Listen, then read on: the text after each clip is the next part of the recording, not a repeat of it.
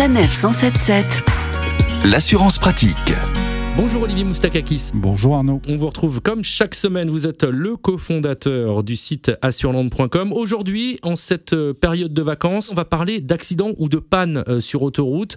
Quels sont les conseils en matière d'assurance? Alors, ce qu'il faut savoir, c'est que sur autoroute, il est inutile dans un premier temps d'appeler son assureur ou son assisteur si vous avez un contrat d'assistance, puisque seuls des dépanneurs agréés ont l'autorisation d'intervenir. Donc, c'est eux qui vous prendront en charge et ensuite vous déclarerez auprès de votre assureur ou de votre assisteur les événements et ensuite, soit si c'est prévu, dans votre contrat, vous aurez un véhicule de remplacement si votre véhicule est immobilisé. Mais voilà, c'est le dépanneur agréé qui viendra vous récupérer et pas celui de, votre assureur. Voilà, ça c'est complètement encadré. Le dépanneur agréé qui vous emmènera dans un garage à proximité, qui ne vous emmènera pas dans le garage de votre choix. Alors complètement, c'est ça c'est prévu et de la même façon, les tarifs de dépannage sur autoroute euh, ou sur les voies express sont fixés forfaitairement. Hein. C'est le ministère de l'économie qui a fixé ça.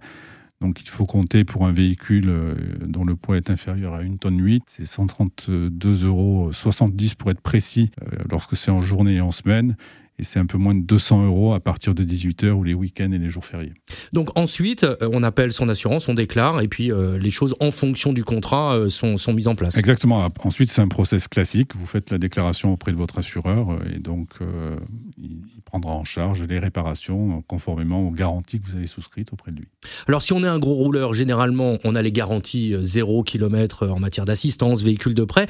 Bon, c'est pas forcément le cas pour tout le monde. Est-ce que c'est intéressant finalement de faire évoluer ponctuellement, temporairement son contrat sur la route des vacances pour éviter de se retrouver quand même euh, dans des situations pas forcément euh, agréables? Alors, il est toujours intéressant, en effet, de, de relire un peu les, les, garanties de son contrat avant de partir en vacances et potentiellement d'augmenter certains types de garanties ou souscrire certains types d'options. Et là, on se dit, oula, ça fait beaucoup de choses, ça va coûter cher. C'est temporaire, hein, sauf si vous restez euh, en vacances toute l'année, ce qui est rarement le cas.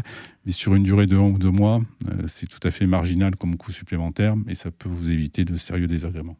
Et euh, cette demande d'extension de garantie, on peut la faire à n'importe quel moment? À tout moment, vous pouvez modifier votre contrat, rajouter des options ou en supprimer. Olivier Moustakakis, merci beaucoup. Vous êtes le cofondateur du site assureland.com. Merci Arnaud. Et on vous retrouve la semaine prochaine.